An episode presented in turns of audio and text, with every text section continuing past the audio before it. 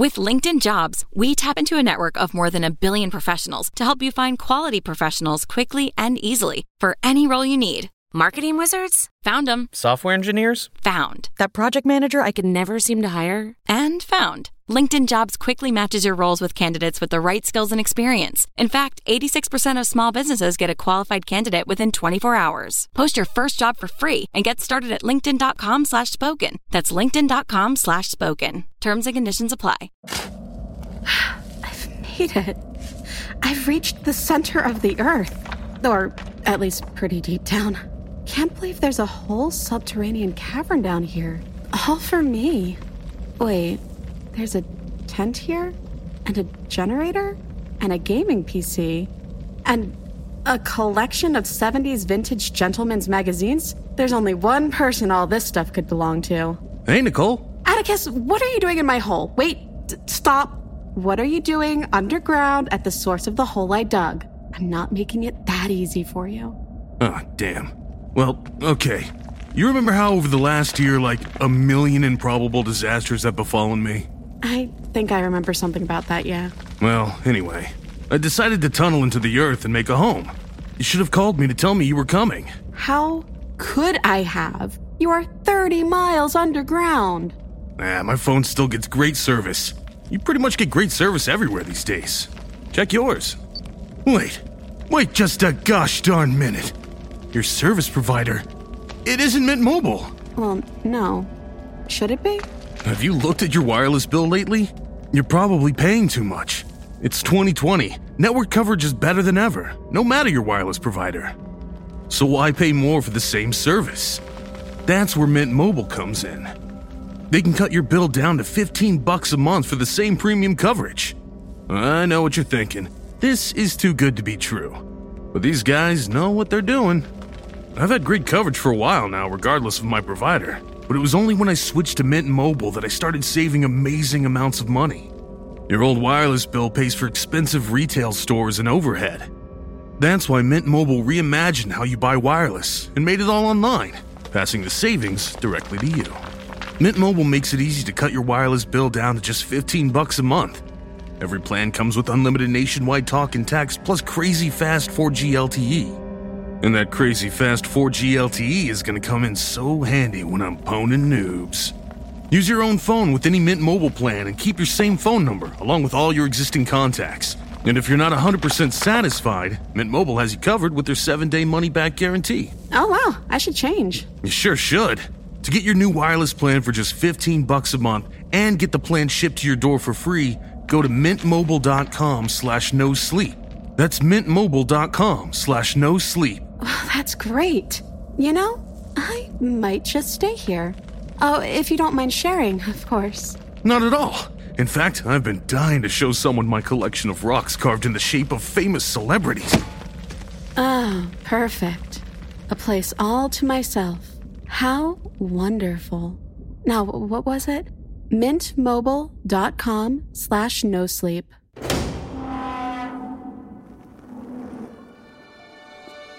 In our world, there is magic in the darkness.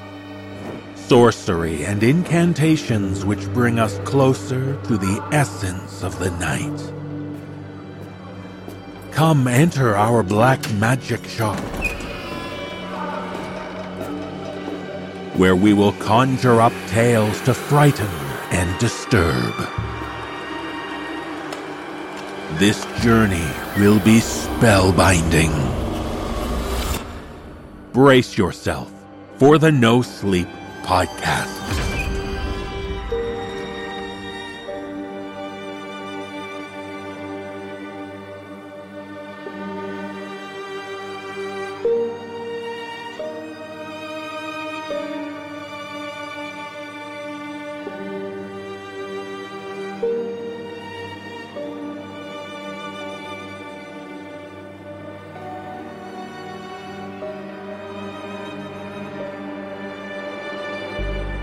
Welcome, visitors, to the No Sleep Magic Shop.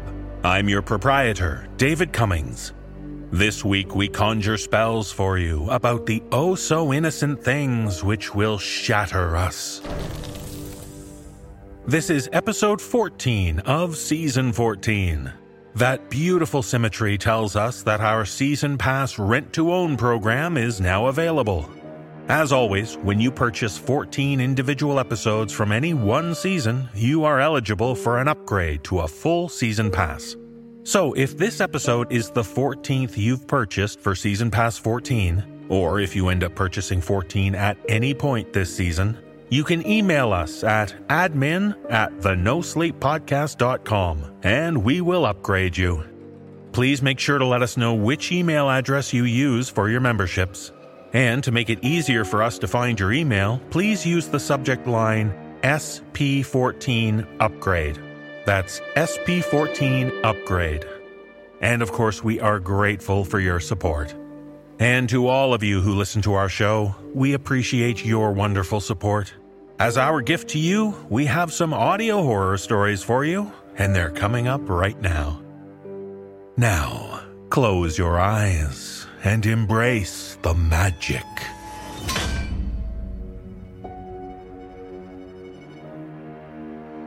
In our first tale, we join Jessica, a mother simply looking for a nice, fun toy for her young son. And where better to get a cherished plaything when you're on a budget than a yard sale? But in this tale, shared with us by author W.C. Jones, the seller seems oddly hesitant to part with the toy submarine that Jessica has her eye on. I join Jessica McEvoy, Elie Hirschman, Erin Lillis, Jesse Cornett, and Nichole Goodnight in performing this tale. So be careful if you manage to win over a seller who doesn't want to acquiesce. Just leave it and walk away. Otherwise, you might discover it's tainted.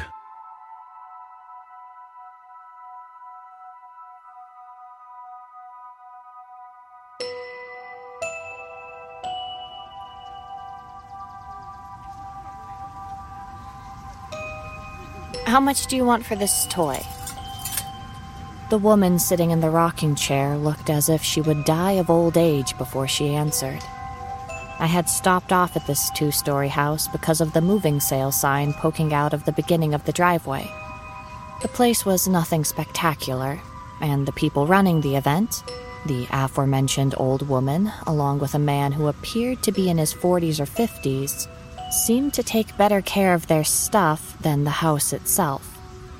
It was a plastic submarine, baby blue in color, about the size of my forearm, that I had picked out of the old wooden chest with a silver dollar hammered in the center of the lid. The name Nautilus was written on the side in letters faded so badly I could barely make them out. Two metal wheels jutted out from its sides, with a small chain attached to a makeshift anchor at the front. The top of it held a small compartment with several portholes covered in clear plastic to resemble glass. By all rights, it was junk, but there was a certain uniqueness that pulled at me, and I listened. She lifted her head slowly and wiped spidery white hair out of her eyes with a liver spotted hand. Those toys are tainted with bad memories. I don't know if I should sell them. The man suddenly stepped up beside the rocker. Oh, come off it, Mom. There's nothing wrong with them. Besides, we're leaving tomorrow and we'll have to take everything we don't sell today with us.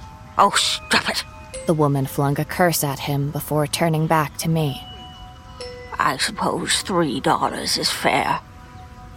I started to reach for my wallet, but the man quickly stepped from behind the table and approached me. His hair was a perfect horseshoe of black and white, with a clean bald patch in the center. So, you like old toys, eh? Hmm, I'll sell you the whole lot for 30. What do you say? I thought about it for a moment, but decided one impulsive buy was enough. I thanked him for his generosity, laid three rolled up dollar bills in his palm, and left. I didn't bring the toy with me when I went to pick up John at the bus stop. I watched him climb off the bus, and my heart began running a marathon inside my chest. He looked up and smiled at me when he reached the bottom of the steps. Watch this, Mom. Then he bent both his knees and leapt to the ground. It wasn't a great distance to cover, but I mentally scolded him for being so careless. Then he got to his feet and sprinted toward me, his Pokemon backpack swinging back and forth. I dropped to my knees and held out my arms, something I had never failed to do and probably wouldn't stop until he found it weird. He returned my affection, but with a bit of reservation. What's wrong, honey? He looked up at me under a mop of dirty blonde hair in need of a pair of scissors. You think Dad would have liked my jump? I slowly nodded. He would have loved it. I walked him to the car, but despite my best efforts, he noticed the tears sliding down my face. Thankfully, he didn't say anything.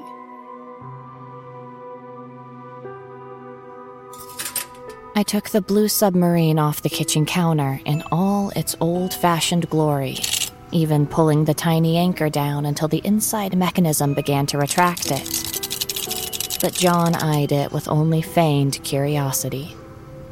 What's N A U T I L U S mean? I was wondering that myself. I opened my iPhone's web browser. Here, let me look it up. I punched in the weird combination of letters and let technology perform its wizardry. Ah, here it is. According to this site, it's the name given to the submarine from the original 20,000 Leagues Under the Sea by Jules Verne. John gave me a quizzical look. It's a novel about these people who get in a submarine and ride it deep into the sea, only to be attacked by a giant squid monster. His eyes lit up then. He grabbed the toy and turned it over, examining every inch. Did the squid eat them? Or did they shoot it with torpedoes or missiles or something? I smiled and shrugged my shoulders. I don't know, honey. I've never read the book or watched the movie. This revelation took a little of his excitement away, but I immediately thought of a way to bring it back. Hey, I'll bet they've got it on Hulu or Netflix somewhere. Maybe we could watch it tonight and see for ourselves. Yeah! John took off and held the submarine out in front of him. He made it bank deep right before rising above his head, only to dive straight down past his knees. That night, I found the movie on Netflix under their classic section and made a big bowl of popcorn. The two of us sat and shoved it into our mouths while watching what I considered the most boring movie of all time, but he loved it. He held the submarine up in front of him, making it dive and move when the submarine on the screen did the same. The night couldn't have gone any better. The next day, I was sitting in the living room, enjoying a smooth lemonade and sweet tea combination when John appeared in the hallway. His eyes were wide, and he didn't speak at first. He just stood there. I had never seen him like this before, so I set my drink on the coffee table and walked over to him. Honey, what's wrong? I don't like him. You don't like who? His eyes shifted to mine, and a chill crawled up my spine. The man. The man outside the submarine. it was just your imagination. No, I saw him, Mom. Honest, I did. Okay then, honey. Where did you see him? Outside the submarine. John looked down at the floor. I was getting ready to shoot some enemy subs, and I looked out one of the round windows, and there he was. He lifted his head and locked eyes with me again. He just stood there smiling at me. Then he spoke, Mom, and no bubbles came from his mouth. What did he say to you? He called me Junior. John tore his eyes away and looked back toward the staircase. Wow, that was some scary daydream, huh? He turned back to me, his eyes betraying hurt. I'm not lying. He punched a hole in the window and let the water in. He's not real, honey. You just have a really active imagination. Without another word, he took me up the stairs to his bedroom. The door hung open, and toys of all shapes and sizes peppered the carpet. Everything from airplanes to military tanks, all of them lying on their sides. Various socks lay crumpled next to an unmade bed, and a trail of shirts and shorts led to an open closet. I started to say something about all of it when I noticed the plastic submarine sitting up on its wheels in the center of everything. Something about it caught my eye. There was a shininess to it, and it was only when I got close enough to make out the faded letters on its side that I saw why. My chest tightened. Several beads of water slipped down from the top and dripped onto the floor to create a large puddle surrounding it, soaking into the carpet. I looked around for an upturned glass or bottle, but didn't find any. John stood next to me and pointed at it. You see? I told you he let the water in. I struggled to say something, but nothing came out. Instead, I stood there and watched as the puddle around the toy grew larger. It took a while, but I convinced myself that the liquid had come from inside the toy itself. That its previous owner had taken a bath with it or gotten it wet, and the water seeped into a crack on top, only to be released by John jostling it. Never mind you that any moisture would have evaporated a long time ago. He wasn't convinced at first, and insisted that he had seen a man outside of it. Okay then. The two of us sat at the kitchen table a few days later. It was a Saturday, and John waited for the ding of the oven to signal his Tony's cheese pizza was done. In order to see this man, you said you were inside the sub firing missiles at other subs, right? He nodded. Well, how could you fit inside that small toy? Plus, there's no oceans in Arkansas. The only submarine here is that poor tourist attraction in Little Rock. But I was inside the sub. I was. I know that, honey, but that was only in your mind. I got up to check on the pizza. That's where this man came from, wasn't it?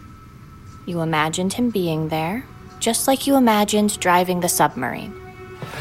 I pulled out the small tray, laid the pizza on top of the stove, cut it into eight semi perfect sections, and laid two of them on a plate in front of him. He stared at the steaming dish, but refused to consider it. To try and encourage him, I pulled it back to me and blew on the pieces before sliding it in front of him again. After a few moments, as well as a cold stare, he picked up a piece and raised it to his mouth. Do you promise? His question caught me off guard. What? Do you promise I only imagined him? His eyes sought mine.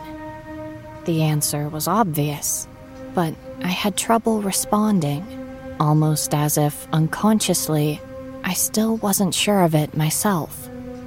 Yes, I promise.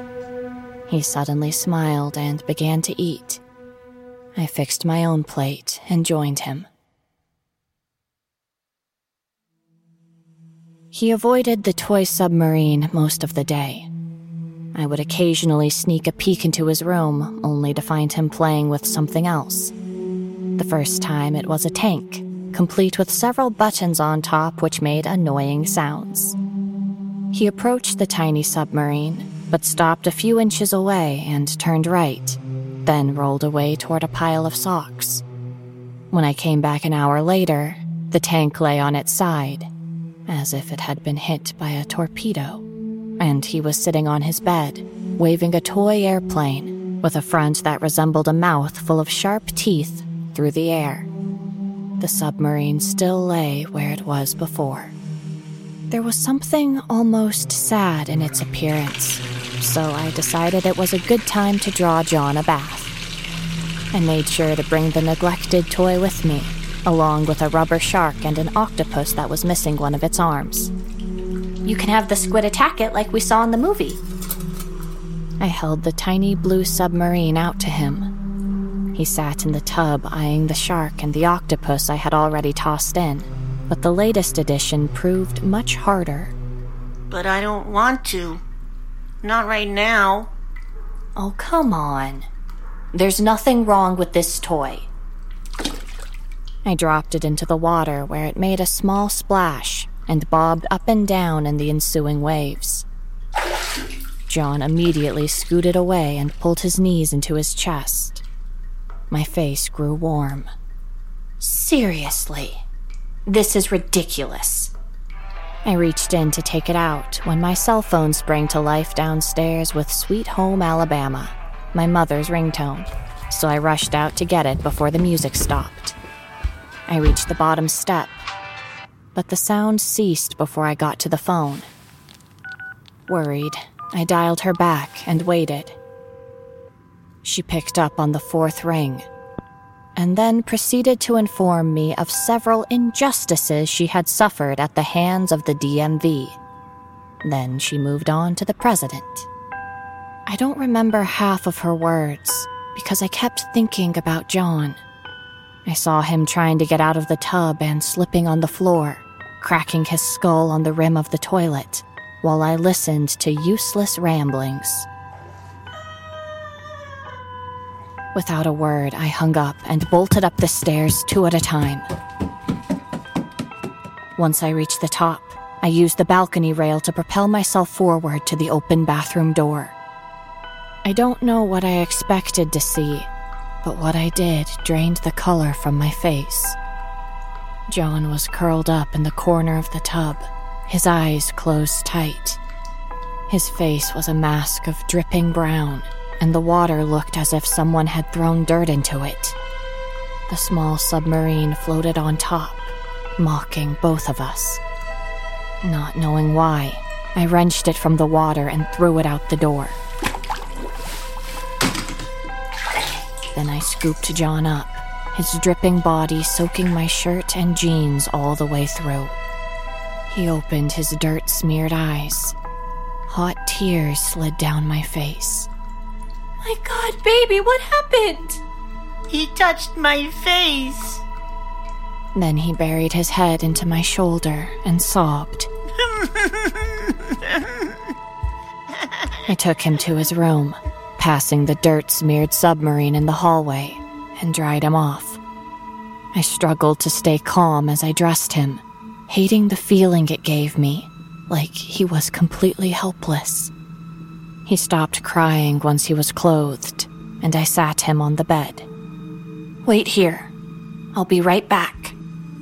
I went out to the hallway and took the submarine off the floor. I stared at it.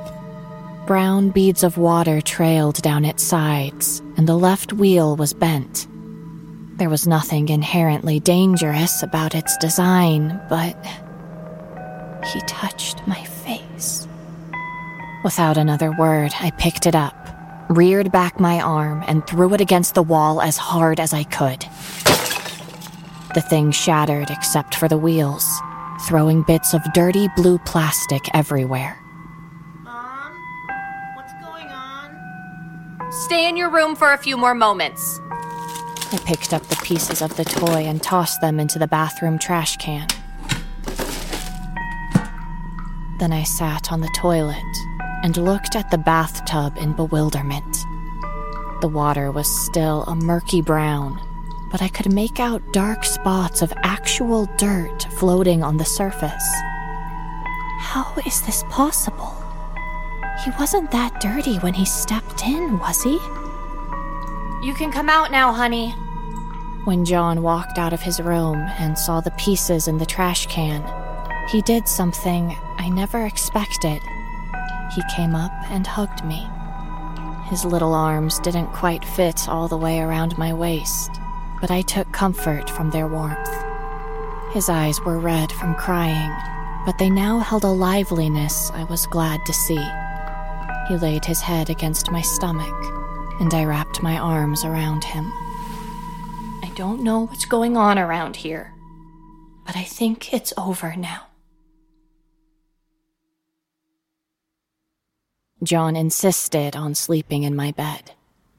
I felt bad about what happened during his bath, so I agreed. He fell asleep a lot sooner than I expected, and I watched him no more than a pronounced lump under the covers. I pushed back his hair and gave him a kiss on the forehead. A smile crept across my face when his eyes twitched but didn't open. I awoke later with a sense of urgency I couldn't explain.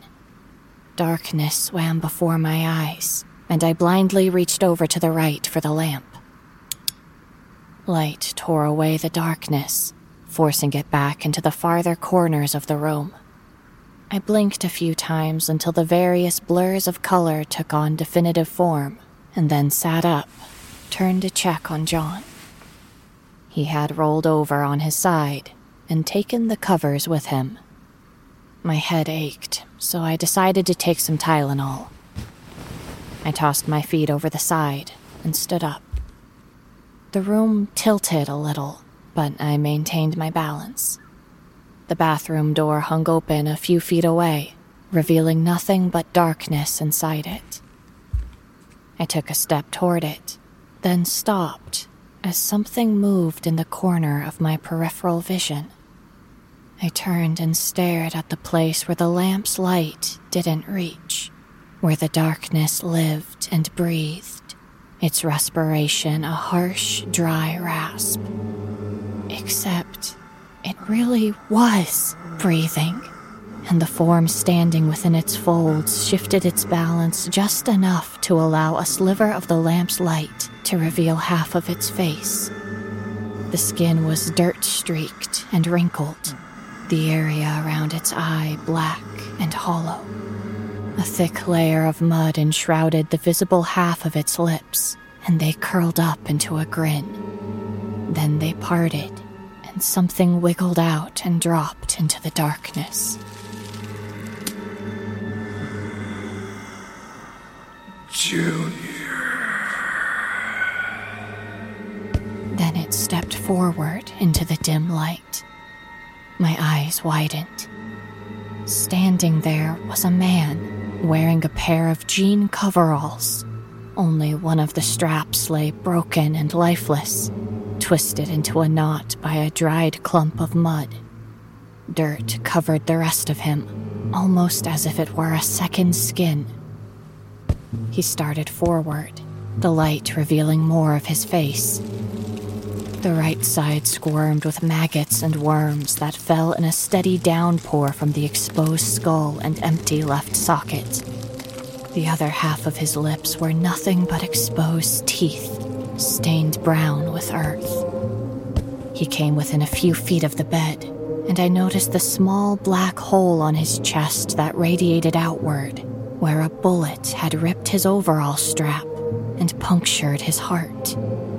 I tried to scream but couldn't. Instead, I did the only thing I could think of once I saw the leather strap clutched in his fleshless hand. I threw myself on top of John.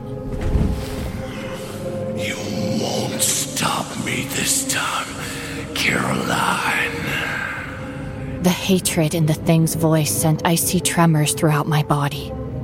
My face hovered an inch above John's, and when he suddenly opened his eyes and saw my expression, he burst into tears. the leather strap bit into my nightgown, and I had to force myself to remain still despite the lightning of pain streaking across my side. There was a brief whistling sound, and the leather struck the top of my back. I involuntarily jerked upward and almost toppled to the floor, but I held my composure. Got to learn some discipline. I was pulled off of John so violently that my head struck the dresser before I hit the floor. Darkness threatened to consume everything, but I refused to lose consciousness. I tried to push myself up, but something stepped on the small of my back and forced me back down. I could only open my eyes halfway, and the room spun out of control, threatening to take me into oblivion. I could still open my mouth, though, and I cried out as loud as I could. He's not Junior! The pressure on my back intensified, forcing my ribs into the carpet. John screamed again, and I heard him struggling within the thing's grasp. Mm, let me go. It was hopeless. I tried again to push myself off the floor. The effort failed, and a sudden hot pain informed me that at least one of my ribs was broken. I wanted to help my son, needed to help him. The pressure on my back ceased. I pushed myself off the floor as the bedroom door crept open. All hope fled my being, replaced with a helpless realization. My son was going to die. I turned in time to see the mud drenched figure holding him. Wait! Please! The ghastly figure stopped halfway through the doorway. The man's decayed face turned toward me, that hideous grin still etched on what little remained of his lips. John struggled in his left arm. You've already learned your lesson. A fresh worm crawled out of the hole near his bottom lip and fell to the floor. Now Junior needs to learn his. But he's not Junior! And I'm not your Caroline! His smile faltered a little. Then he turned away and started to walk out the door again. My name's Jessica! The room was spinning again, but I fought to keep myself awake, realizing that I would lose my son forever if I allowed the darkness to take me. And his is John. The ghastly apparition stopped, but didn't turn around. Then where is Caroline? Blackness swirled at the corners of my eyes, and they began to march forward. I wouldn't last much longer, so these next words had to count. The only question was would they be enough? I took in the deepest breath I could as the room spun out of control and the darkness crawled over my field of vision. Then, with as much authority as I could muster, I spoke. I don't know where she is, but she's not here. And you shouldn't be here either. My lights grew dim, but I forced myself to continue, to make sure I got it all out. Just look at your face. That hole in your chest. You're not alive. You don't belong here anymore. I lost the strength to sit up collapsed to the floor. I tried to say something else, but the darkness took me away into the void. As John let out another scream from somewhere that seemed far away in the distance.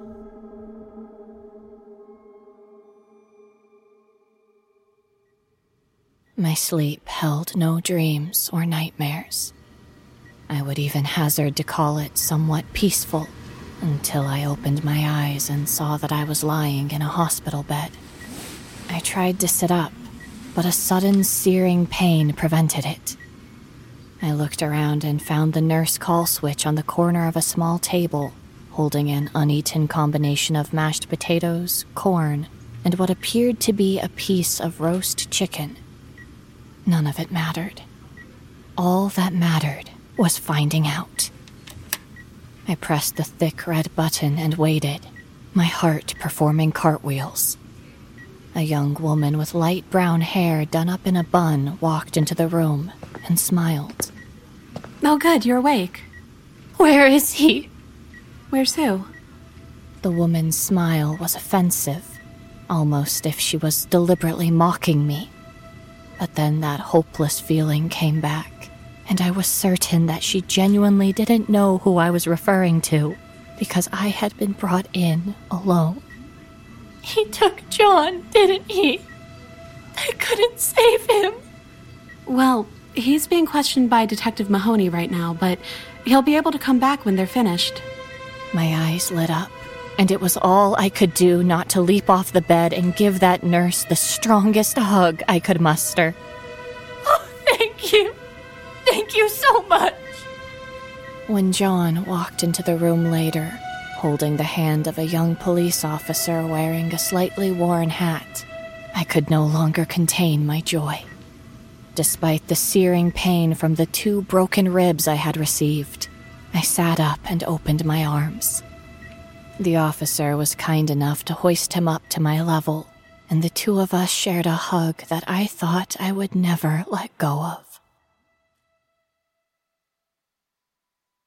I recovered fairly quickly, and as I suspected, the police investigation went cold. John told them all about the man outside his submarine, but they believed the way I had at first. They tried to find more witnesses, thinking someone in the neighborhood had to have seen the perpetrator leaving the scene, but nothing turned up. There was also no physical evidence found to explain the marks on my back and side. That doesn't matter, though, because my son and I know what happened, and that's enough. On our way back from the hospital, John happened to see something out of his window that excited him, so I pulled over to find out what it was. At the beginning of an adjacent street, crudely tied to the street sign, was a thick piece of cardboard that said, Moving Sale in thick black letters, along with an address. I shivered, then pulled back out onto the road.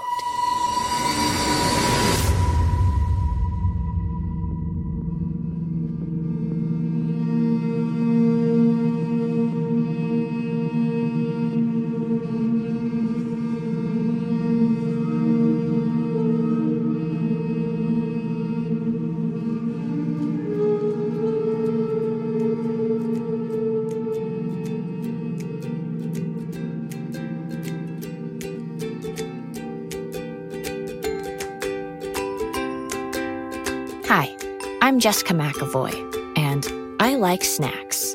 I like snacks so much, in fact, that my nickname among the team is Snacks. I cannot share the nickname I gave Olivia, who is writing this ad, but mine is Snacks.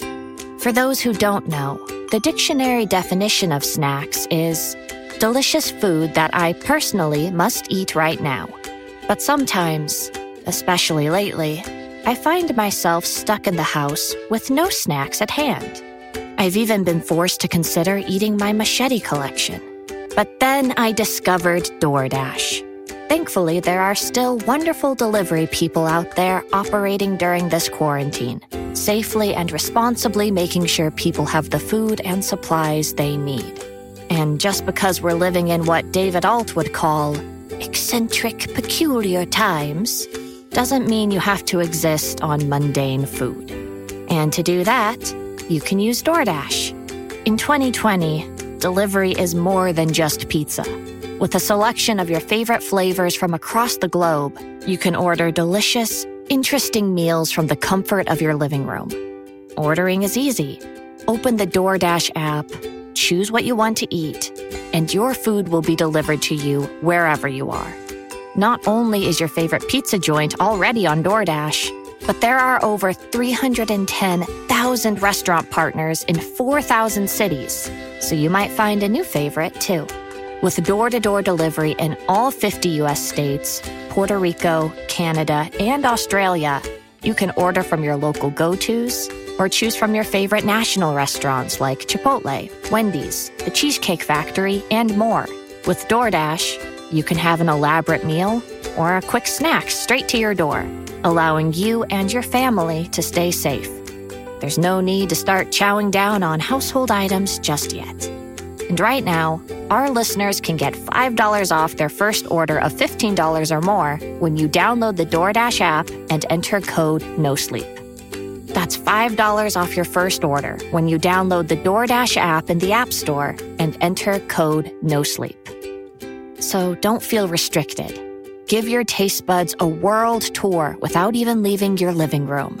And don't forget, that's code NOSLEEP for $5 off your first order with DoorDash.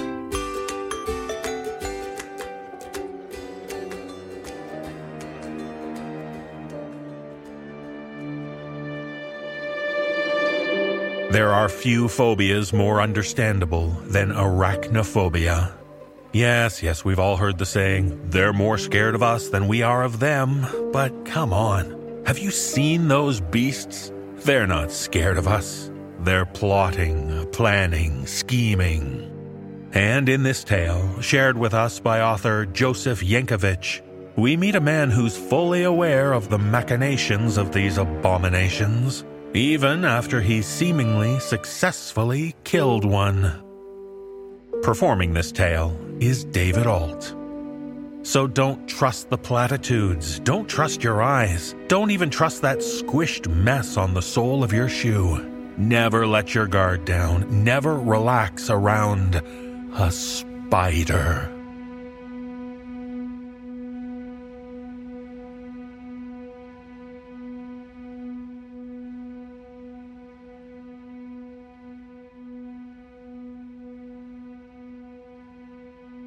You see what you care about, and I care deeply about one thing.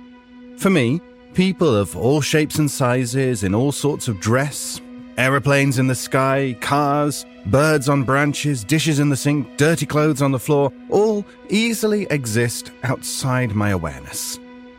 Not because I'm oblivious to the world, but because they make little impact on me. The grandest things, enormous things, objects I could hardly miss easily dissolve into the background. If some need arises, I would engage in a deeper investigation, but in this way, I hardly differ from most of humanity. But one thing always sits at the edge of my consciousness. Even the slightest movement or the smallest change in the room alerts me to its presence.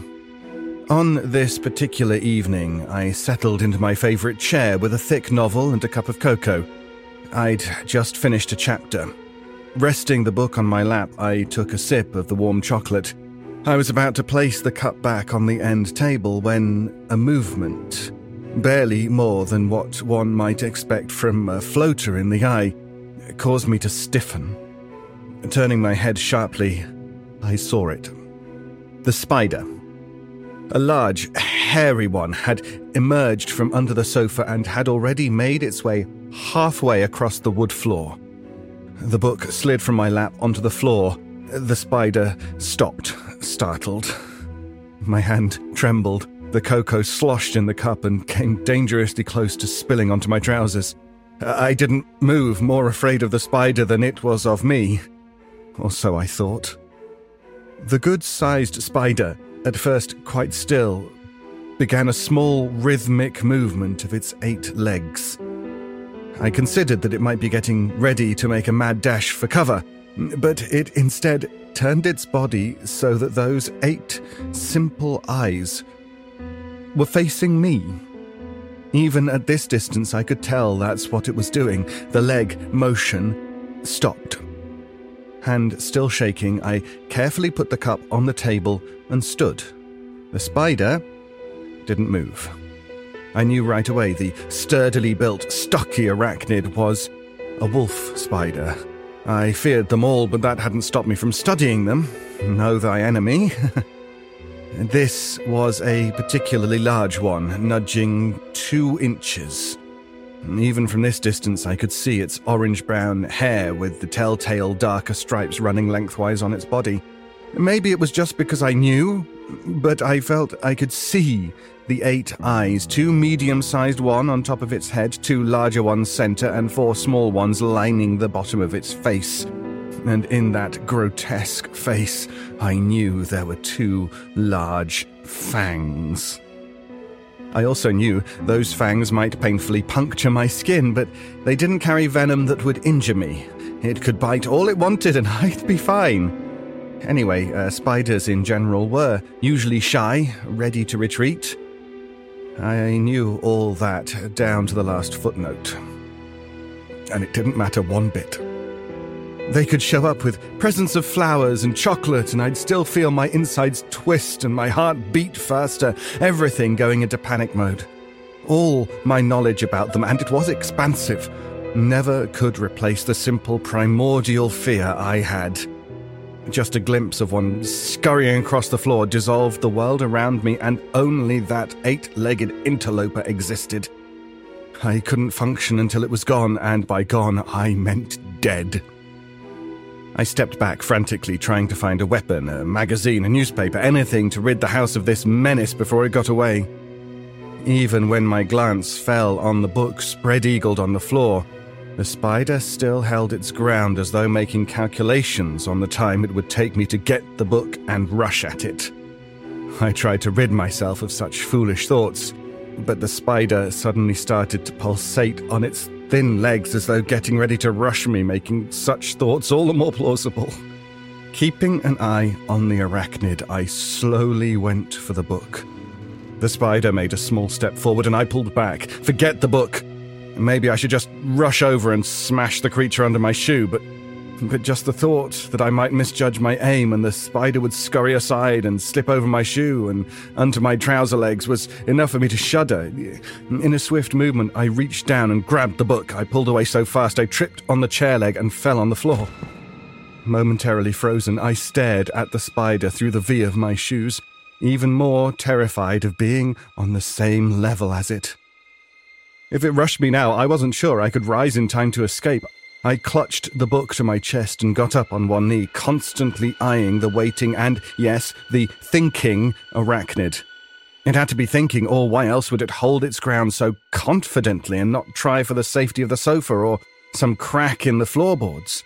This one, unlike so many others I had exterminated with a rolled magazine or a book thrown, this one wasn't intimidated.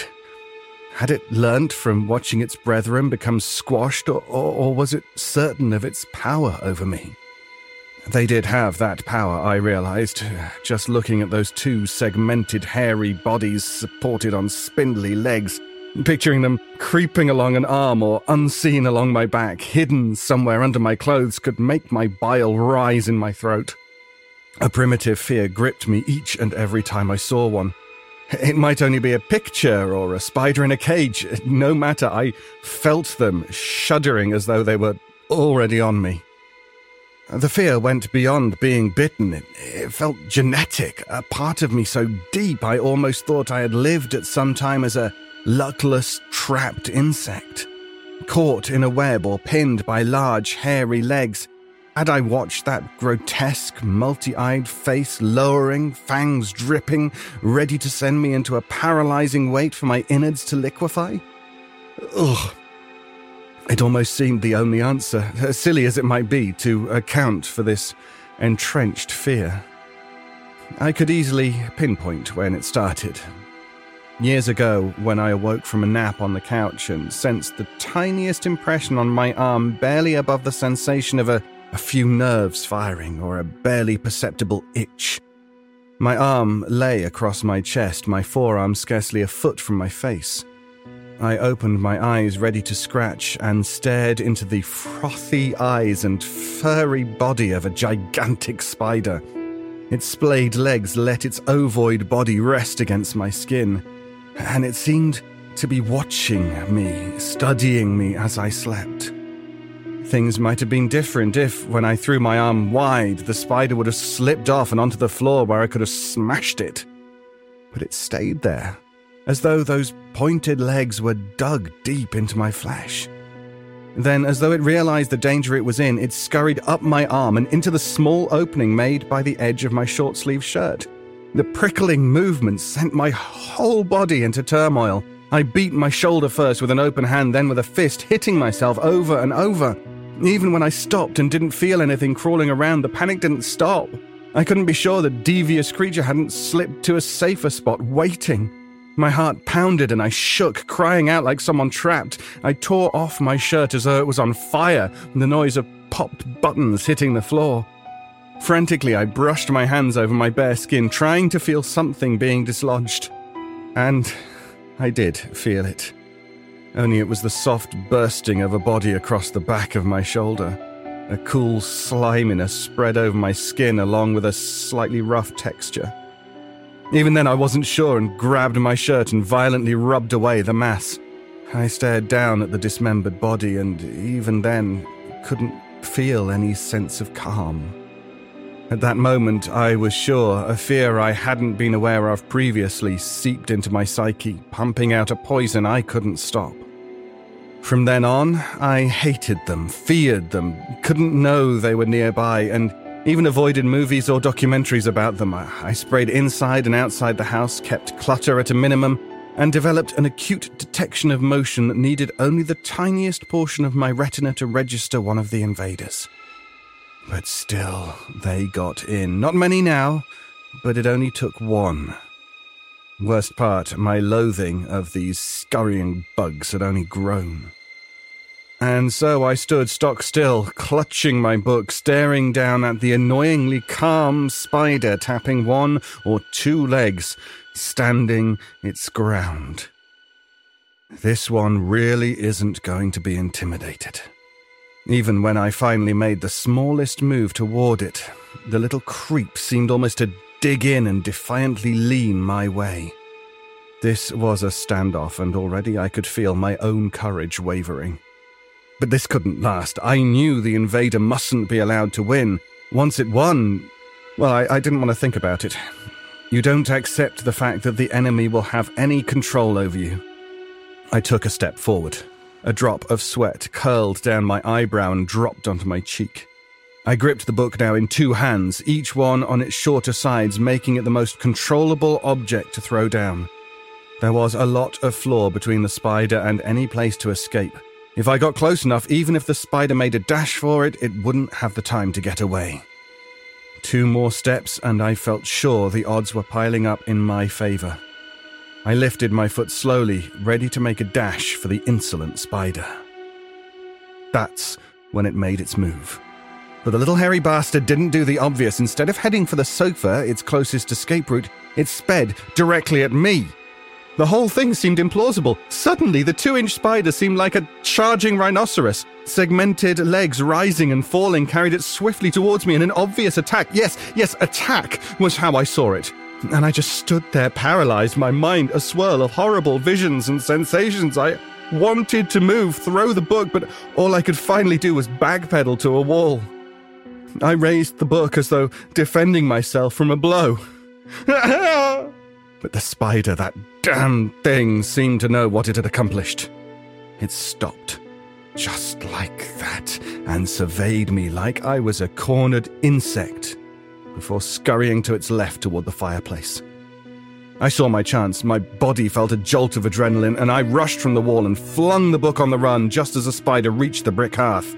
The book, a carefully tended volume I wouldn't have dared to fold the corner of a page, sailed above the spider on a perfect trajectory. The spider disappeared from view below its descending green binding. I stood for a moment, watching to see if the creature emerged from the book's edges. Satisfied my little ordeal had ended, I placed a foot on the book and bore down on it. I'd learnt even seemingly crushed, these tormentors had a way of surviving, especially on carpets. Better to be sure, regardless if it meant a smear on my favourite novel. You used the weapon at hand. No sacrifice was too great to be rid of this menace. Removing my foot, I placed my toe under one edge of the book and flipped it over. Even then, I fell back just in case. The book landed on the hearth. I stared at it and saw nothing. No splotch, no slimy mess laced with dark legs, nothing but the neatly incised, unmarred book title. I kicked the book to be sure. It slid from the hearth to the floor. The spider didn't appear. I didn't understand. Such a well placed throw couldn't possibly have missed. How? Breathing hard, I tentatively reached down for the book. All the while, my eyes glanced about in case the little beast had a trick up its sleeve. No sooner did my fingers close on the book when I saw the answer to the mystery of the disappearing spider. Along the edge of the hearth, where the brick met the wood floor, I saw a hole. A jagged black spot where the cement had chipped away, From a distance, it probably looked more like a shadow, nothing I would have noticed in a million years, but, but there it was. The perfect getaway.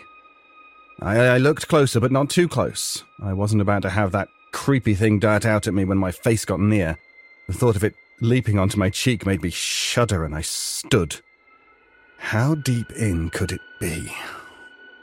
Couldn't be that far. Not with all those bricks and cement resting on a wooden floor base. Maybe it huddled just within, its multiple eyes focused on my every movement. My spirits rose. Trapped. The word came to me like a mind balm. The obnoxious bug had let its confidence, its toying attitude lead it to its doom. Quickly, I shoved the book against the hole with my foot and ran into the kitchen. Fumbling amongst the detergents and other cleaning paraphernalia under the sink, I grabbed the can of Raid, made expressly for spiders. As though holding a deadly weapon, I strode like a vengeful god into the family room. I uncapped the spray, made sure I had the nozzle pointing the correct way, and placed my foot on the side of the book. With one swift movement, I shoved the book aside and pressed the nozzle. The jet of liquid spewed into the hole. I kept it up even as the pungent fluid began forming a puddle on the floor.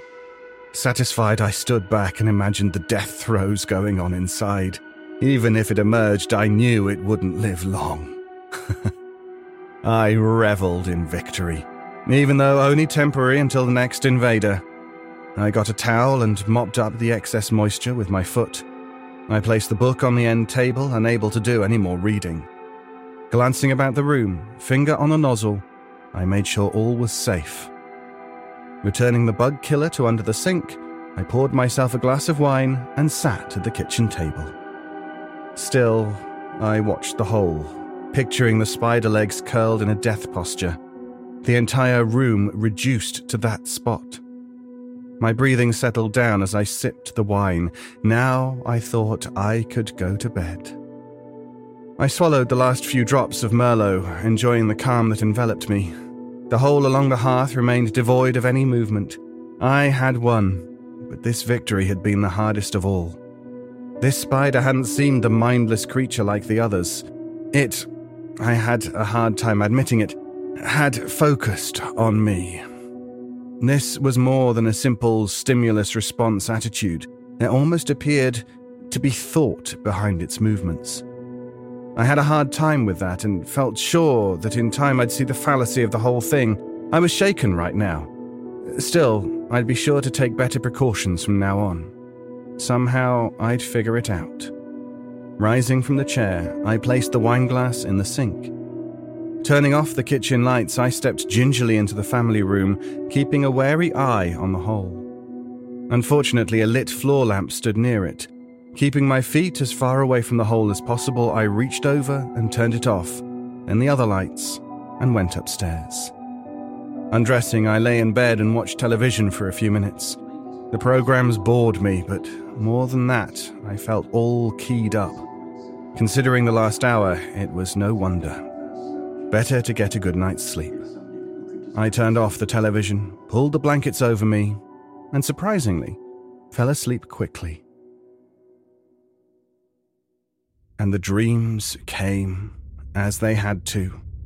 The mind battling a conscious threat couldn't discard it easily in sleep. The battle resumed, making the previous outcome irrelevant. Again, the spider had the starring role in the evolving nightmare.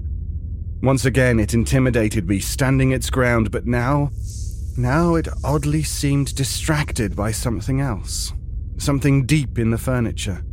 The dream held no answer as to what it was, just a tantalizing indication this spider wasn't on some haphazard mission. The move against me came again in the dream, but this time it contained a vague notion it meant more. I reacted with the same horror. Once more, it drove me back and slipped into the fatal crevice in the hearth. Even in sleep, I could smell the poison as I sprayed it. The ill begotten sanctuary glistened, dripping with the liquid death but this time the creature didn't die. As I lay victorious in bed, drifting off to sleep, it poked its head, then legs from the hole, and slowly, slowly made its way across the floor and up the stairs to my bedroom. Legs grabbing the threads of my blankets, It climbed onto the bed, tiptoeing its way to my pillow. I wanted to rise up and flee, but none of my muscles worked. As though a paralyzed insect, I waited as the spider settled next to my face, basking in my warm breath, legs lightly tapping my lips. My eyes snapped open. I sat up stiffly. The nightmare lingered, causing me to rush to the center of the bed where I crouched, looking back at the pillow. There was only the indentation from my head. Breathing hard, I looked up at the white expanse of ceiling untarnished by a black blemish. The back of my pajamas felt cool with sweat. A dream. That was it. Just this side of forgetfulness, the memory of it hovered. Pulling together the evaporating connections, I realized it tried to point something out. The sliver of the dream difficult to make out, a thought, really. What was it about the spider that I had missed? Its actions were aggressive and yet almost protective. Strange word to be thinking of, protective. Protect what? Perhaps I was supposed to back away from it, give it time, but I hadn't, and it trapped itself. Whatever its motivation, I had won, but suddenly any thought of victory was shattered when I thought of the whole. Could the damn thing still be alive? Maybe the dream had been my mind working to correct a mistake. Of course, I thought I'd been foolish to have left the opening untended. Filling it would have made sure. You always had to be sure. Sliding off the bed, I made my way down the dark hall to the stairs. Something prickly brushed against my foot. I fumbled for the light, heart beating faster, ready to throw the vase from a nearby table if necessary. The blaze of light showed nothing, only the bottom of my pajamas where a frayed edge rubbed against my skin. Flicking on the downstairs lights, I cautiously made my way to the family room. Funny, I thought, how foreign it seemed in the middle of the night, like I didn't belong there. Nothing moved near the hole in the hearth, a hole that appeared bigger now. Light glinted off the residue of raid I had sprayed. At first, I grabbed my book to cover the cavity, but decided instead to crumple up some paper and shove it in. A little shot of Polyfilla would finish the job next morning. Contented, I walked to the stairs and glanced back. I remembered how staunchly the spider stood its ground in the center of the room, almost expecting me to flee. Taking a chance, but for what purpose? It ended up being suicidal anyway. And yet here I was bringing my tormentor back, even as just a fanciful creation. I went upstairs, but the tension wouldn't subside. I sat on the side of the bed, staring out of the window at the moonlit night. Black shadows from wind-blown branches trembled on the carpet, lit a ghostly white. Again, something brushed against my bare foot. I pulled my legs up and yanked the threads dangling at my pajama bottoms. All I succeeded in doing was lengthening them. It couldn't possibly have escaped. I'd sprayed bugs before, spiders even, and they died.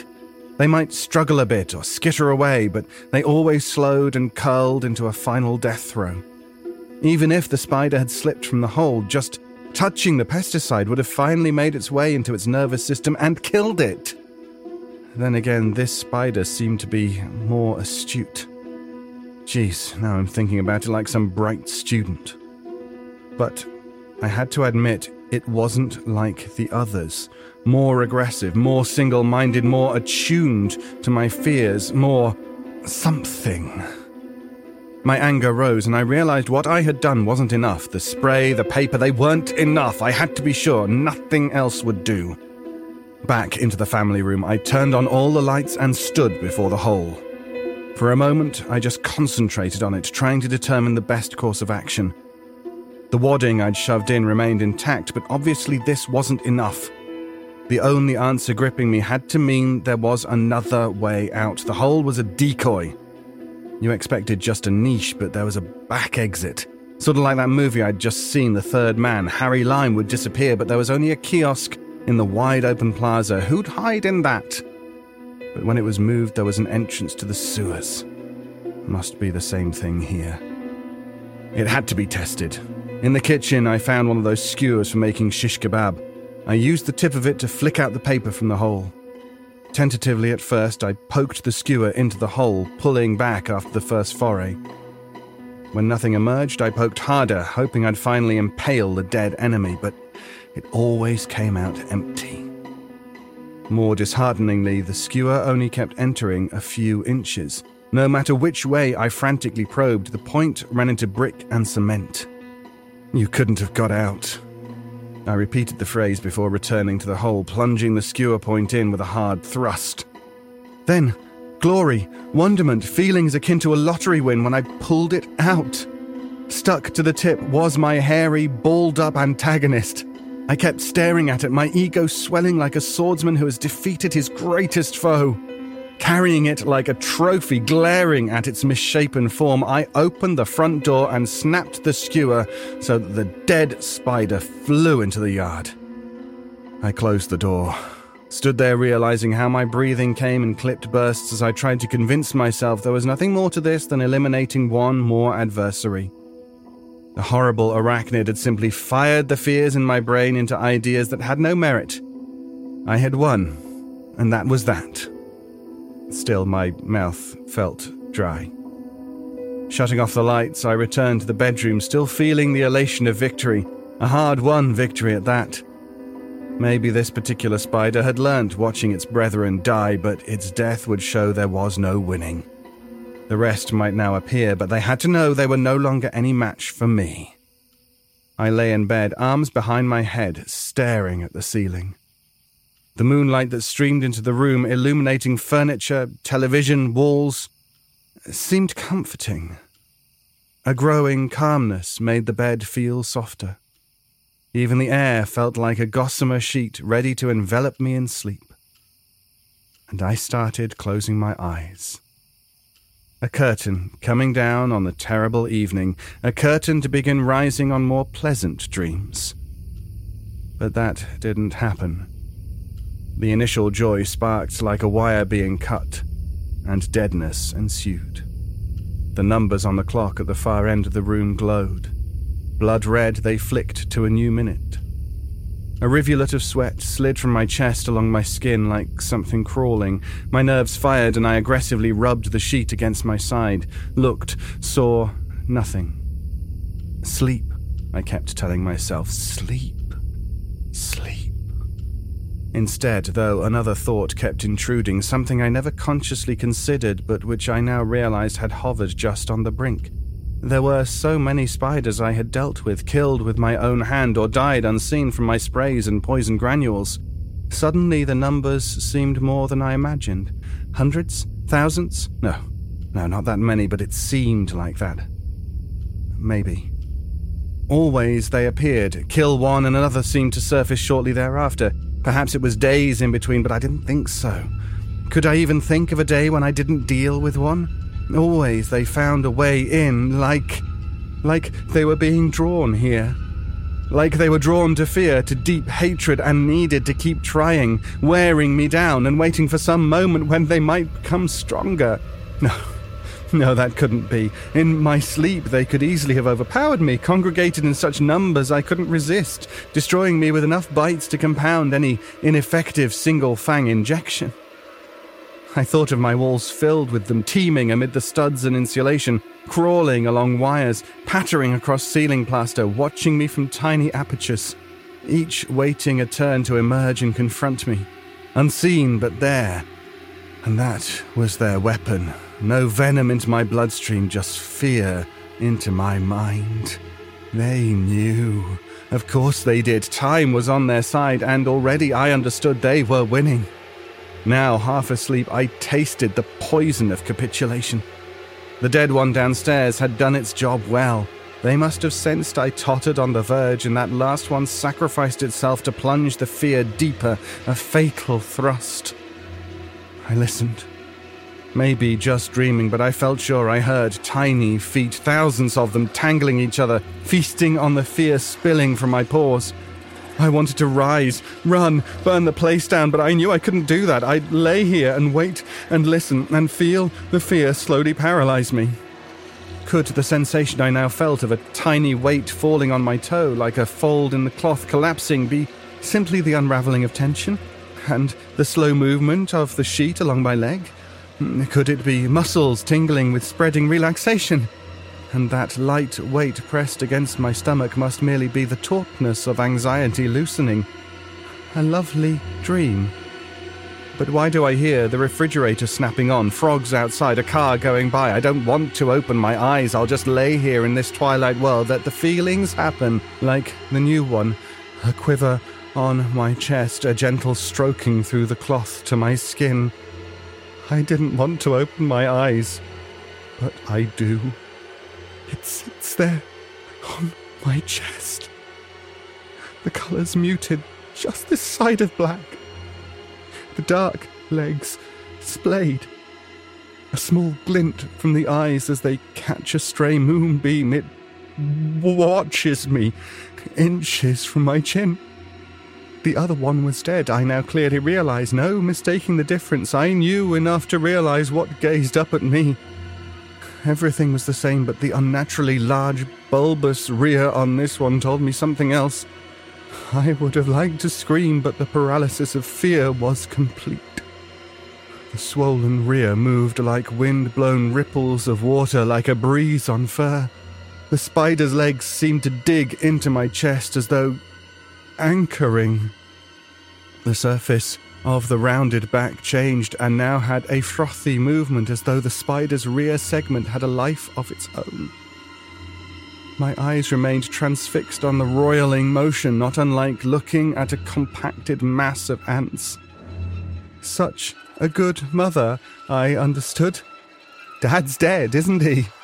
The motion increased, the shapes tumbled and slid over each other. The time had come. Mum had done her job, carried the eggs in a silken globe around her abdomen until they hatched, and the small babies, maybe a hundred, scampered up onto her back. Tiny legs entangled, a moving carpet of bodies growing stronger on their safe perch, getting ready. The spider stared up at me, perhaps feeling my racing heart pumping furiously in a frozen body. The spider shuddered time. The children rushed from her back to take their place in the world spilled across my chest, over my neck, and across my face. Finding places to hide.